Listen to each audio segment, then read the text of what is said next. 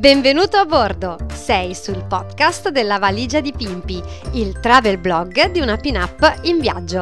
Io sono Giorgia, una viaggiatrice, una creativa, una blogger e un'appassionata delle atmosfere anni 50. Questo è lo spazio in cui ti racconterò dei miei viaggi, ti darò suggerimenti e consigli, tutto il profumo di zucchero filato, fai da te e possibilmente low cost. Pronti a partire con me?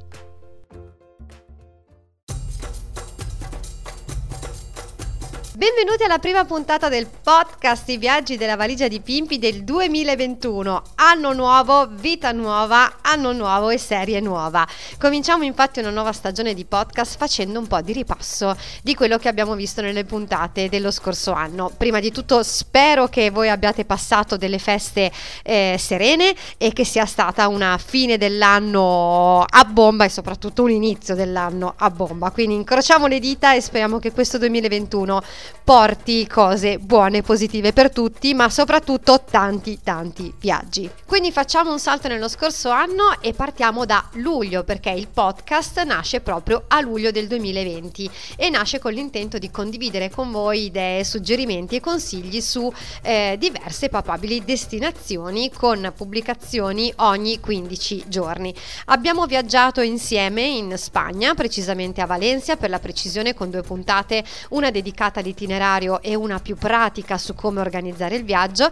Abbiamo toccato il Belgio, precisamente a Bruges, a Ghent, il Messico, ma in generale mi sono dedicata poco al mondo, ma sono eh, rimasta un pochino più focalizzata sull'Italia. Infatti sono state diverse le mete italiane eh, di cui vi ho parlato, tra cui eh, Venezia, Burano e Murano, senza mai però tralasciare la mia Romagna, alla quale ho dedicato diverse puntate. A tal proposito, infatti, vorrei ricordarvi anche che nel sito lavaligiadipimpi.it, completamente rinnovato tra le altre cose, quindi se avete voglia di fare un passaggio eh, andate a, fare, a dare una sbirciatina troverete proprio una sezione dedicata alla Romagna che si chiama Romagna in Love con consigli su itinerari, luoghi e su esperienze che dovete assolutamente fare e provare in Romagna. Se avete voglia di iscrivervi alla newsletter sarà per me un vero piacere, tranquilli, non vi manderò spam o nulla di simile, ma sarete i primi ad essere aggiornati su eventuali novità.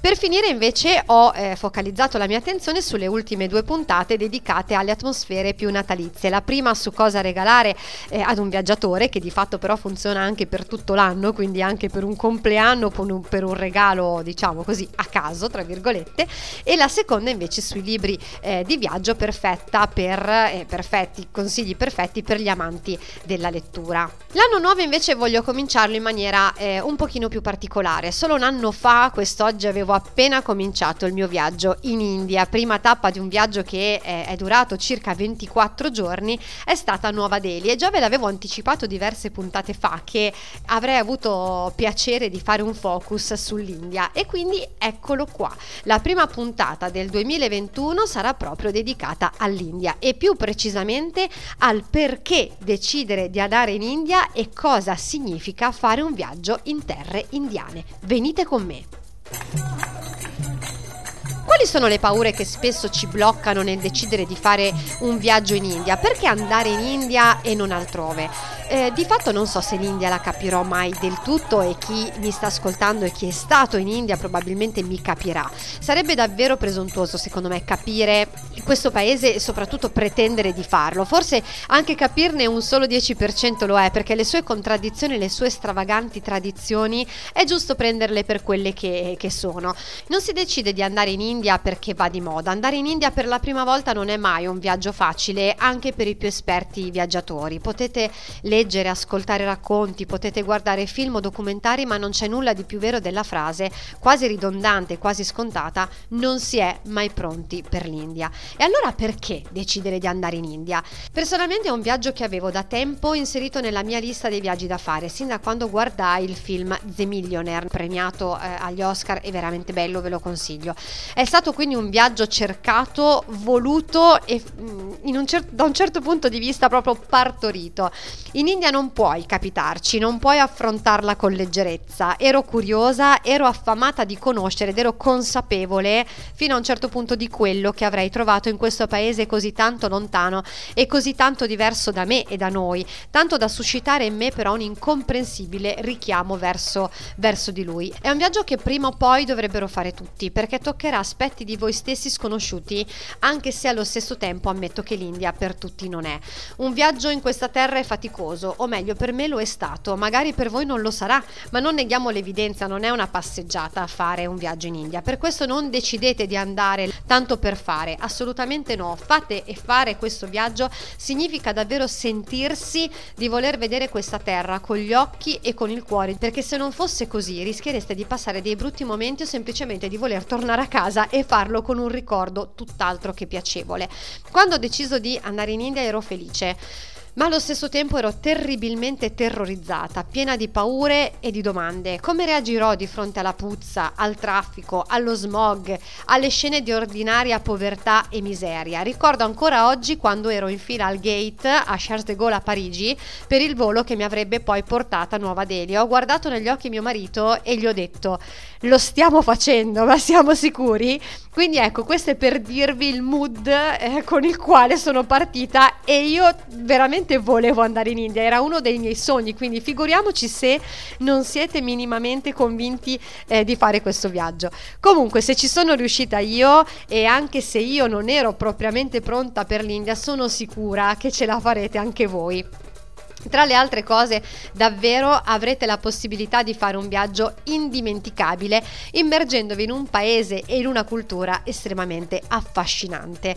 Vi ammallierà, vi stregherà, vi lascerà senza parole, ma allo stesso tempo avrà un potere incredibile di snervarvi, di farvi arrabbiare tantissimo, di stancarvi talmente tanto che ad un certo punto vi assicuro non ne potrete più. È così, prendere o lasciare. Sappiate che arrivate ad un certo punto direte basta Oppure non sarà così e lascerete tutto per trasformarvi, che ne so, in un santone hippie a piedi scalzi sui ghat del lago di Pushkar.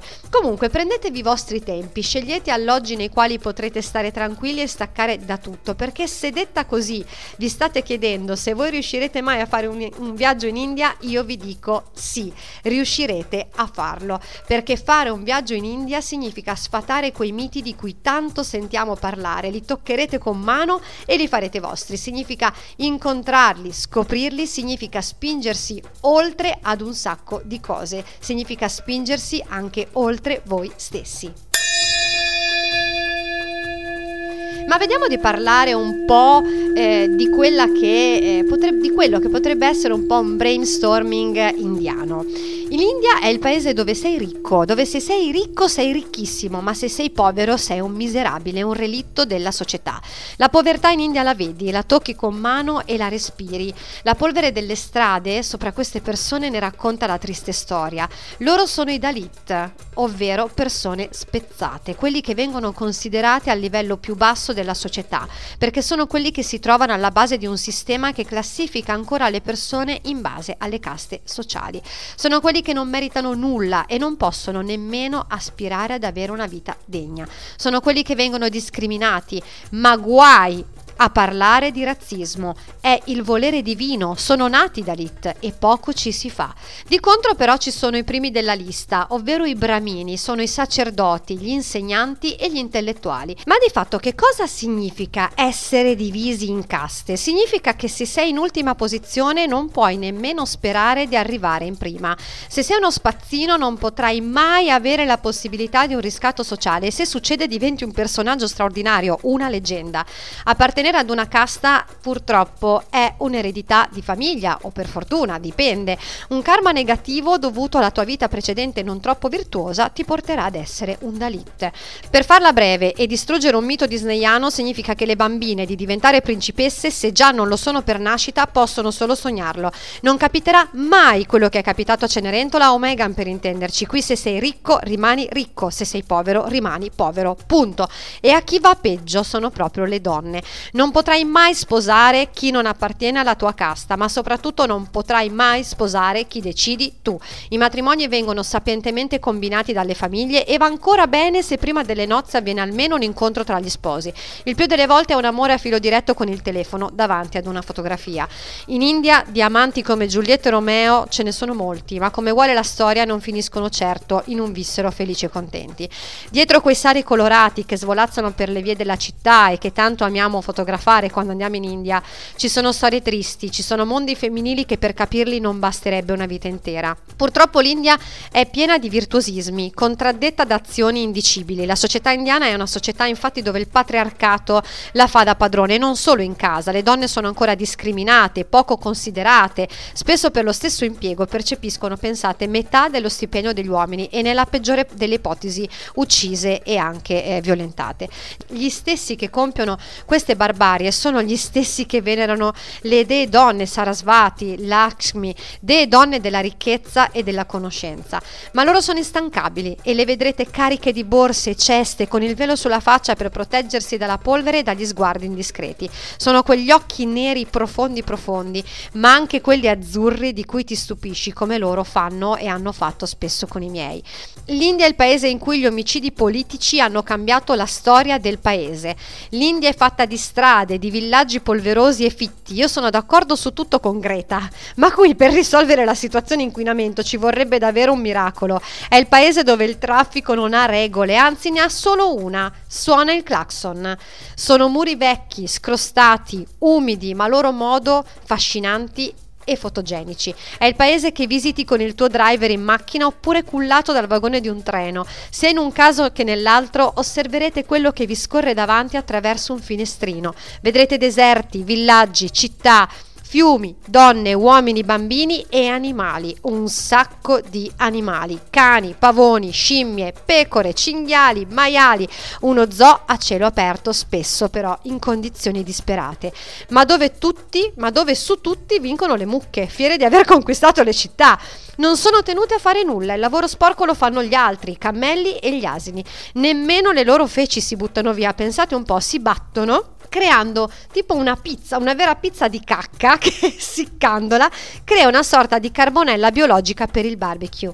Anche se sembrano abbandonate a loro stesse, le mucche hanno sempre un proprietario. La questione però è diversa per i cani. I cani non sono di nessuno, non hanno padroni, sono puri randagi e tanti e messi malissimo. Lasciateli in pace e loro lasceranno in pace voi. Gatti pochi, quelli che ci sono sono i bengala che da noi costano uno stipendio, qui sono per strada.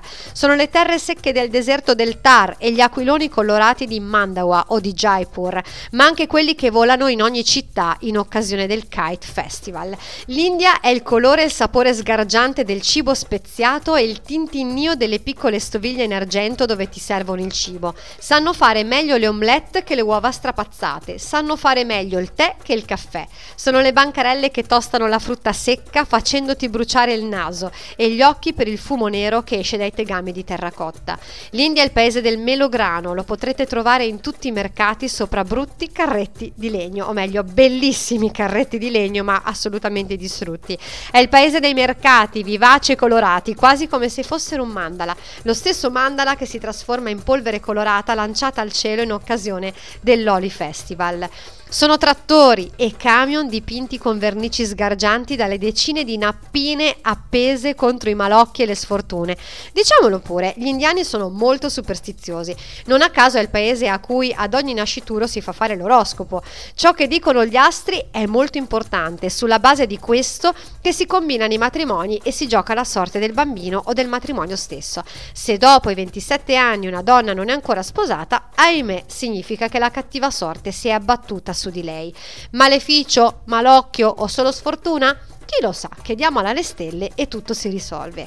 L'India sa evocare atmosfere di leggende e di passato. Quando guardi le enormi porte dei forti ti immagini il passaggio degli elefanti e i cortei dei re, delle regine, dei servitori e dei mercanti. Ci sono luoghi che evocano immaginari letterari avventurosi e romantici. Sono i palazzi dei Maharaja, quelli dove la potenza politica e monetaria veniva calcolata in base alle terre, ma anche in base a quante mogli il regnante si poteva permettere.